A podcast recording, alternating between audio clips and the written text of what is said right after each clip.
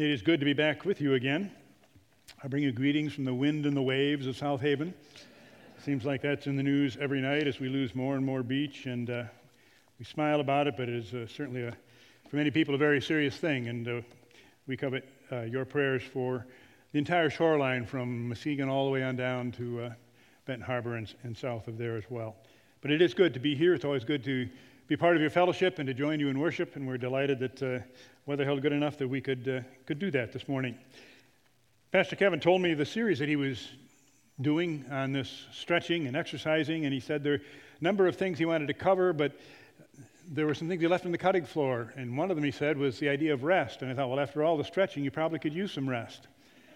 So he went to get some rest, and I'm coming to preach on rest. Something I think he came out on the good end of the deal. But, anyways, we want to look at three passages of Scripture this morning as we think about rules for restful, not restful, but restful living. First of all, from the prophet Isaiah, Isaiah, the 30th chapter, beginning to read at verse 15. Isaiah 30, verses 15 through 22. Hear the word of the Lord. This is what the sovereign Lord, the Holy One of Israel, says In repentance and rest is your salvation, in quietness and trust is your strength. But you would have none of it. You said, No, we will flee on horses. Therefore, you will flee. You said, We will ride off on swift horses. Therefore, your pursuers will be swift. A thousand will flee at the threat of one. At the threat of five, you will all flee away till you are left like a flagstaff on a mountaintop, like a banner on a hill. Yet the Lord longs to be gracious to you. He rises to show you compassion. For the Lord is a God of justice. Blessed are all who wait for him. O people of Zion who live in Jerusalem, you will weep no more. How gracious he will be when you cry for help. As soon as he hears, he will answer you. Although the Lord gives you the bread of adversity and the water of affliction, your teachers will be hidden no more. With your own eyes you will see them. Whether you turn to the right or to the left, your ears will hear a voice behind you saying, This is the way, walk in it. Then you will defile your idols overlaid with silver and your images covered with gold. You will throw them away like a menstrual cloth and say to them, Away with you. Remaining in the prophets, we turn to the prophecy of Daniel, one of the familiar stories of, of Daniel, uh, sixth chapter. Sounds kind of odd to say it, but it, this is the preparation for Daniel being thrown into the den of lions. We'll start with chapter 6, verse 1, and read through verse 16. It pleased Darius to appoint 120 satraps to rule throughout the kingdom, with three administrators over them, one of whom was Daniel. The satraps were made accountable to them so that the king might not suffer loss. Now, Daniel so distinguished himself among the administrators and the satraps by his exceptional qualities that the king planned to set him over the whole kingdom. At this, the administrators and the satraps tried to find grounds for charges against Daniel in his conduct of government affairs, but they were unable to do so. They could find no corruption in him because he was trustworthy and neither corrupt nor negligent. Finally, these men said, we will never find any basis for charges against this man Daniel unless it has something to do with the law of his God. So the administrators and the satraps went as a group to the king and said, O King Darius, live forever. The royal administrators, prefects, satraps, advisors, and governors have all agreed that the king should issue an edict and enforce the decree that anyone who prays to any god or man during the next 30 days, except to you, O king, shall be thrown into the lion's den. Now, O king, issue the decree and put it in writing so that it cannot be altered, in accordance with the laws of the Medes and Persians, which cannot be annulled. So King Darius put the decree in writing. Now, when Daniel learned that the decree had been published, he went home to his upstairs room where the windows opened toward Jerusalem. Three times a day he got down on his knees and prayed, giving thanks to his God, just as he had done before. Then these men went as a group and found Daniel praying and asking God for help. So they went to the king and spoke to him about his royal decree. Did you not publish a decree that during the next 30 days anyone who prays to any god or man except to you, O king, would be thrown into the lion's den? The king answered, The decree stands in accordance with the laws of the Medes and Persians, which cannot be annulled. Then they said to the king, Daniel, who was one of the exiles from Judah, pays no attention to you, O king, or to the decree you put in writing. He still prays three times a day. When the king heard this, he was greatly distressed. He was determined to rescue Daniel and made every effort until sundown to save him.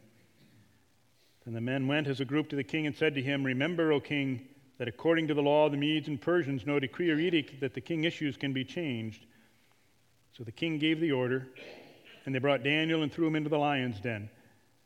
The king said to Daniel, May your God, whom you serve continually, rescue you. And then the invitation of Jesus from the 11th chapter of Matthew, starting at verse 28. Matthew 11, 28. Jesus said, Come to me, all you who are weary and burdened, and I will give you rest. Take my yoke upon you and learn from me, for I am gentle and humble in heart, and you will find rest for your souls. For my yoke is easy, and my burden is light. Let's pray. Lord God, we know that your word is true.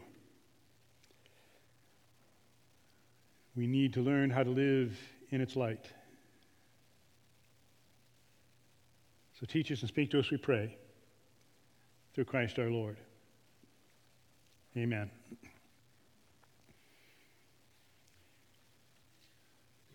Have you ever been tired, weary, worn out, just simply in need of rest? Has anyone ever said to you something like, you know, you wouldn't be so tired if, or you'd have more energy if, and how did they fill in the blank? Or how would you fill in the blank? How is your life? Are you restless or rest full? I love the guy on the right. Smart enough to rest, he just isn't aware. But, anyways, I couldn't, couldn't resist the picture. Are you restless or restful? God wants our lives to be restful.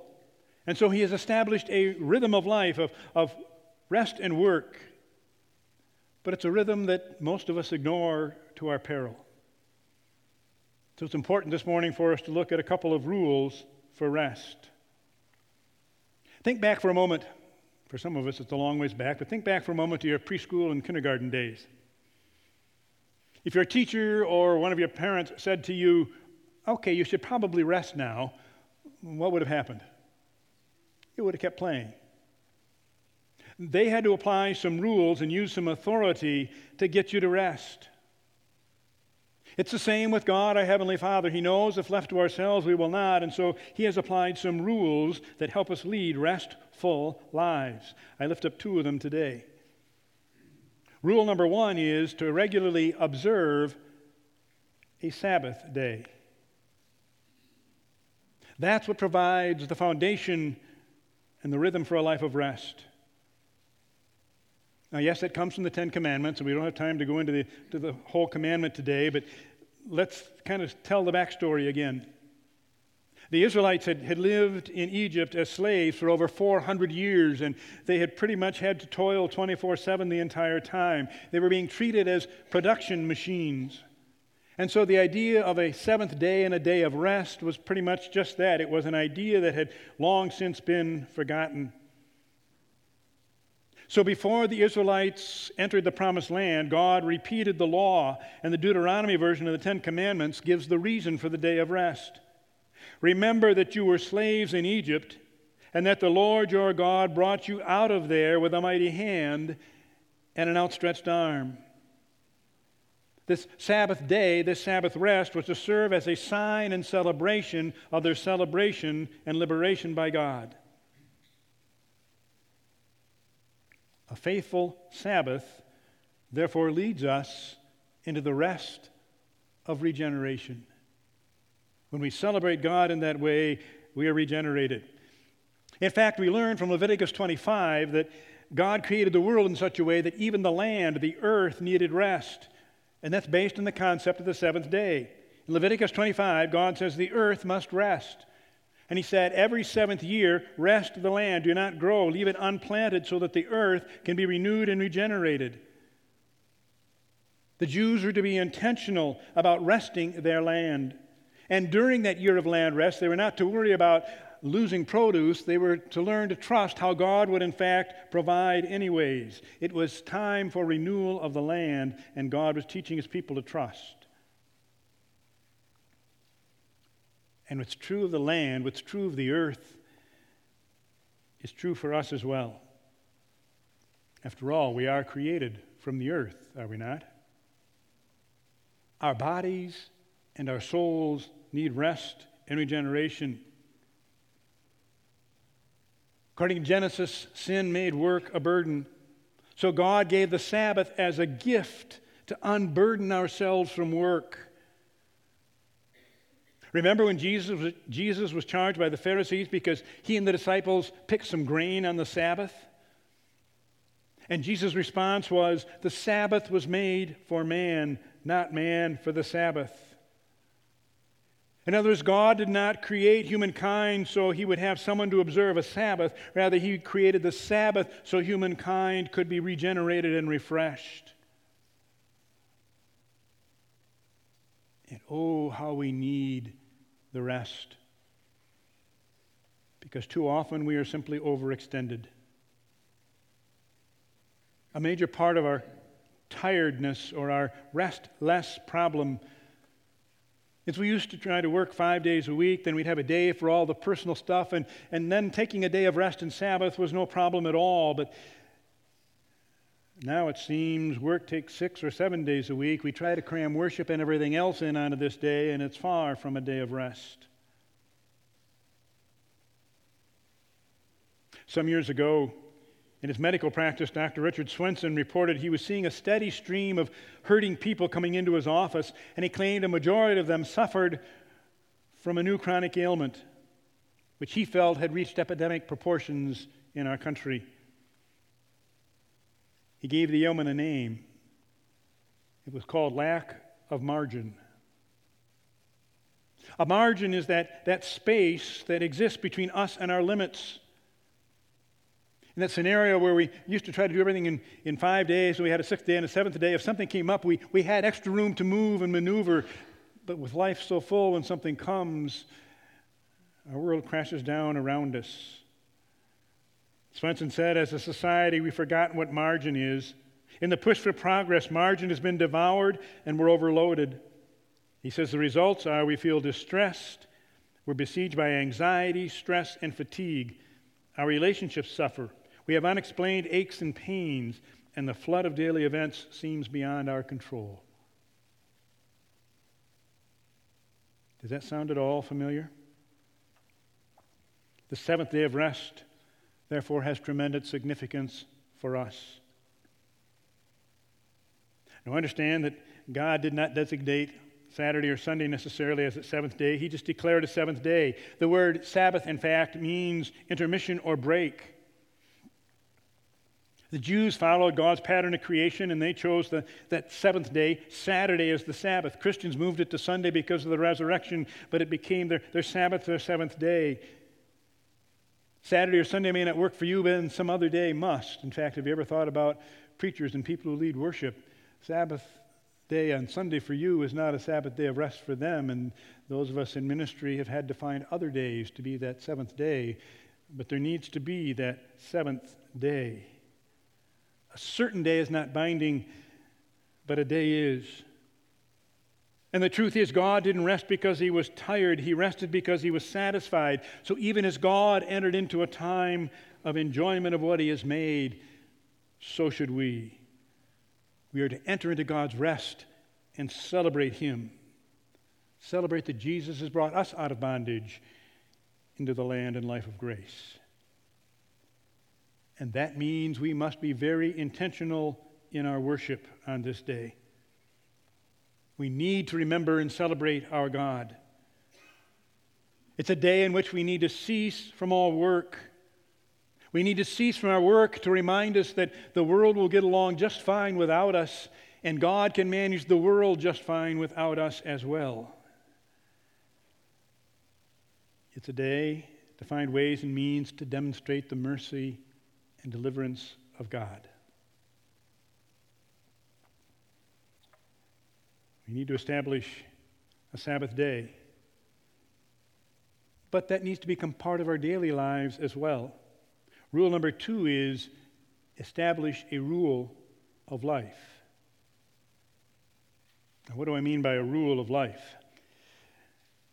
Peter Scazzero, who has written extensively on living by daily discipline, says a rule of life is a call to order our entire life in such a way that the love of Christ comes before all else. And then he points out the word rule comes from the Greek word for trellis. A trellis is a tool that enables a grapevine to get off the ground and grow upward, becoming more fruitful and productive in the same way. A rule of life is a trellis that helps us abide in Christ and become more fruitful spiritually. A rule of life, very simply, is an intentional, conscious plan to keep God at the center of everything we do. And the starting point and foundation of any rule is a desire to be with God and to love Him. This rule of life, this, this trellis does at least three things. It gets us out of the mud and the mire and the muck of everyday life. It helps us grow straighter and taller. And it enables us to be more productive and fruitful. It was several years ago now that I went to work at setting up a better routine of disciplines and actions for my own personal trellis. And it was during that time that Isaiah 30:15 captured me again in a new way. In repentance and rest is your salvation. In quietness and trust is your strength. In returning to God, which is what re- repentance means, in returning to God in resting in Jesus, we find our wholeness, which then enables a quiet confidence that guides us through the circumstances and situations of life. Consider just two biblical illustrations of this rule of life. One is Daniel. We, we just read from Daniel. His rule of life included praying three times a day.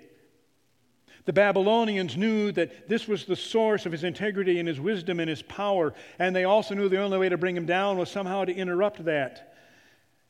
And so, as we read, they tricked the king into setting up this edict. The edict was set up that you could pray to no one but the king. And what did Daniel do? Nothing different than he had done before. He just went back to his house and he prayed three times a day. He followed his rule of life. And it led him straight into the lion's den, where, as we know, God shut the mouths of the lions and preserved his life. I like what someone said once. They, they said the lions couldn't eat Daniel because he was all backbone.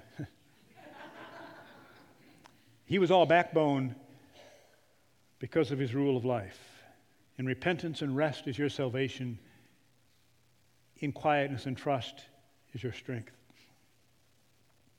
The other biblical illustration is Jesus himself. He too had a rule of life. Repeatedly, the gospel writers say that he went apart to rest and to pray. In fact, it was so evident as the source of his power and his strength and his wisdom that it's the only thing the disciples ever asked Jesus to teach them. Teach us to pray, teach us how to rest.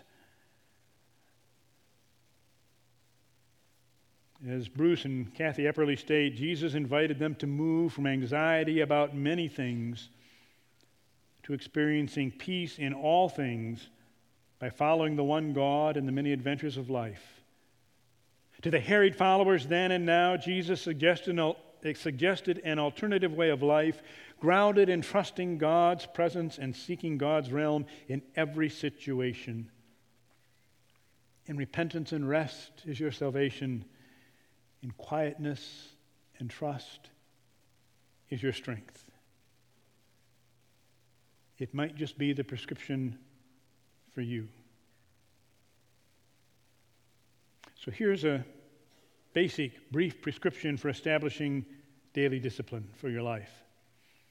The principle is stated in Galatians 6 8. Whoever sows to please their flesh, from the flesh will reap destruction. Whoever sows to please the Spirit, from the Spirit will reap eternal life. I offer two suggestions for establishing your trellis. First, establish regular times each day. Daily, put yourself in the presence of God so that He can transform you. Set aside five minutes, even three to four times a day, to shut out the voices of the world and to tune back into the frequency of the Holy Spirit. Some of you are probably saying, but you don't know my schedule. You don't know how busy I am. Get up five minutes earlier. Cut lunch or the coffee break five minutes shorter. Sit in the car for five minutes before driving home from work. Go to bed five minutes later, or better yet, turn the TV off five minutes earlier. The reality is, there's not one of us seated here today that cannot find five minutes here and there throughout the day to retune. That was a major part of the reasoning behind the Jews' mandatory prayer times each day. And yes, there will be days and circumstances where you just fail to do it and it, it, it, couldn't be done. That's okay. Don't quit. Don't give up. Get up the next day and keep going. It's not like it's a commandment that if you break it, God's going to zap you. He won't do that.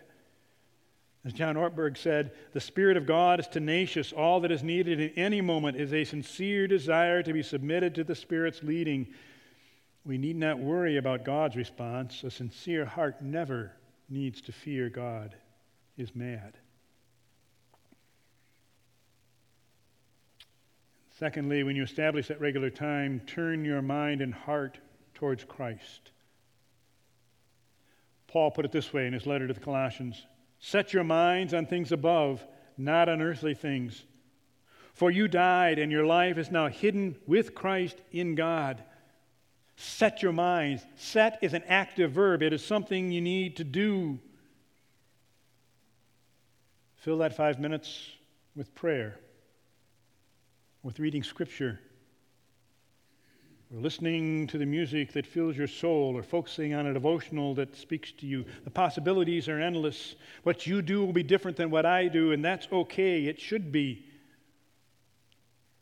Again, as John Ortberg points out, what would grow an orchid would drown a cactus. What would feed a mouse would starve an elephant. We're all different. God grows us each differently. Experiment until you find what works, but make the decision to start. And here's the good news following the rules will yield great results. First, observing the rules will develop spiritual muscle. Spending time with Jesus is like plugging in an appliance and receiving power. A rule of life connects us with a reality that is deeper and greater and beyond ourselves. It connects us to Jesus and the life that flows from Him into us. Just as physical exercise develops physical muscle, so spiritual exercises develop spiritual muscle.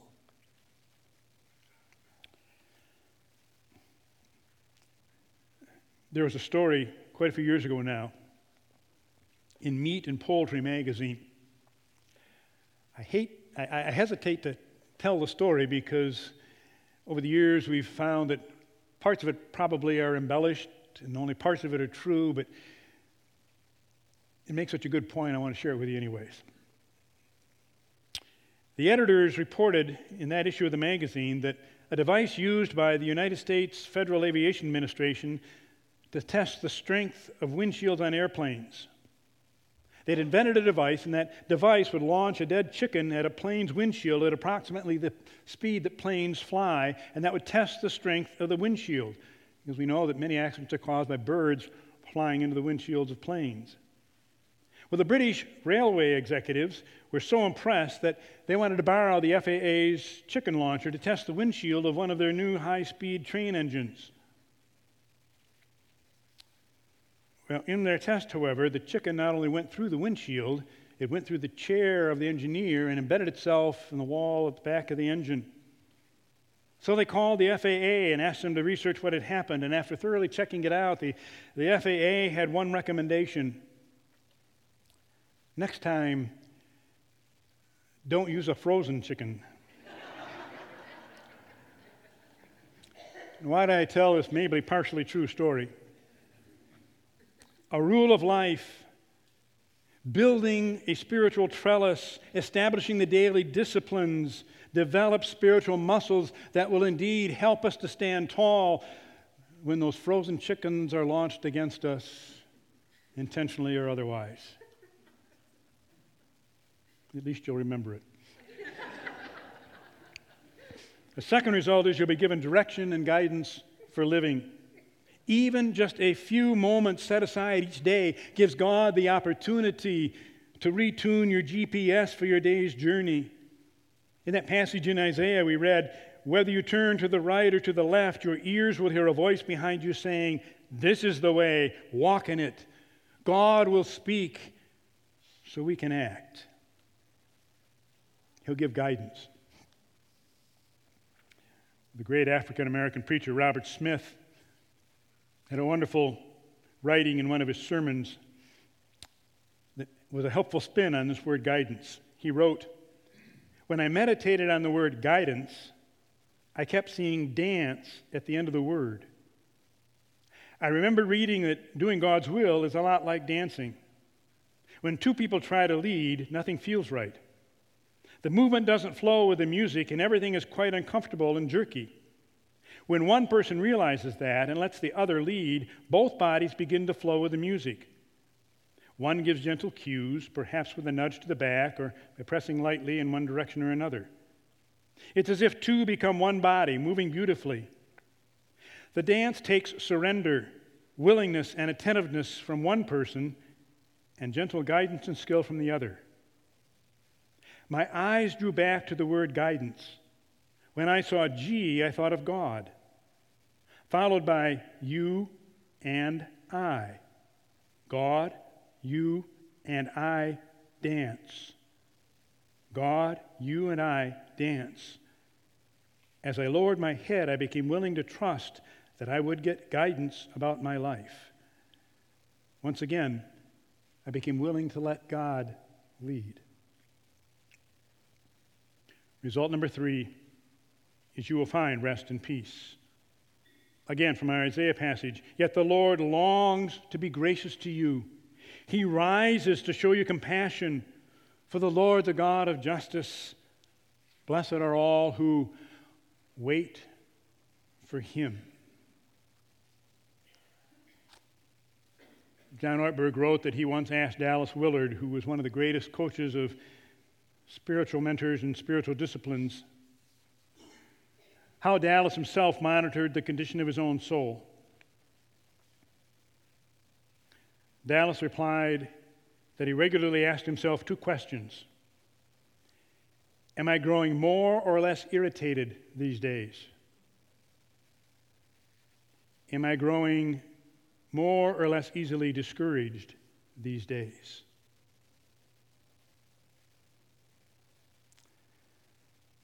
The psalmist understood it. Psalm 92 The righteous will flourish like a palm tree. They will grow like a cedar of Lebanon, planted in the house of the Lord. They will flourish in the courts of our God. They will still yield fruit in old age. They will stay fresh and green. And the fourth, the final result is you'll be loving and honoring God.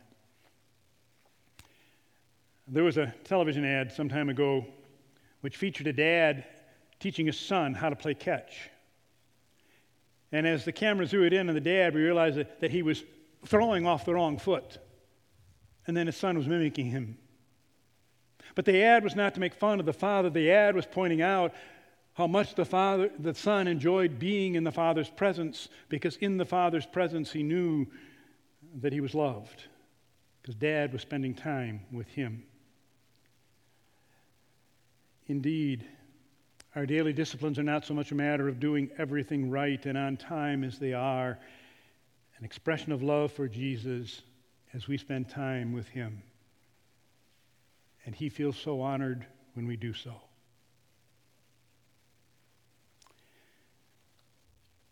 Back to the verse that meant so much to me. In repentance and rest is your salvation. In quietness and trust is your strength. But notice the very next words. But you would have none of it. We have a choice reject God's rule for life and struggle through our circumstances and situations, or build a trellis and have strength for our circumstances and situations. We each need to make a choice. But know this either choice is dangerous.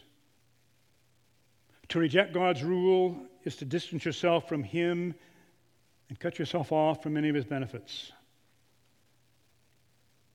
But build a trellis will leave you wanting to spend even more time with Him.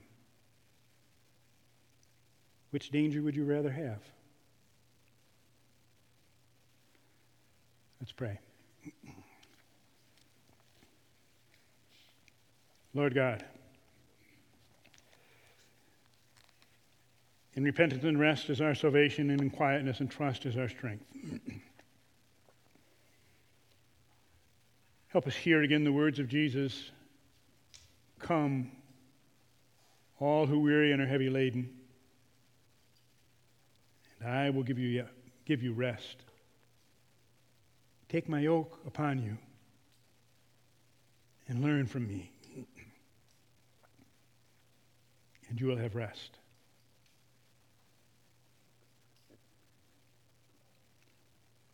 Lord, instill within us a deeper desire to build the trellis, to allow you to give us the rest we need. Not just for our sakes, but for the sake of the gospel we represent to the world, and for the sake of Jesus Christ, in whom we pray. Amen. Will you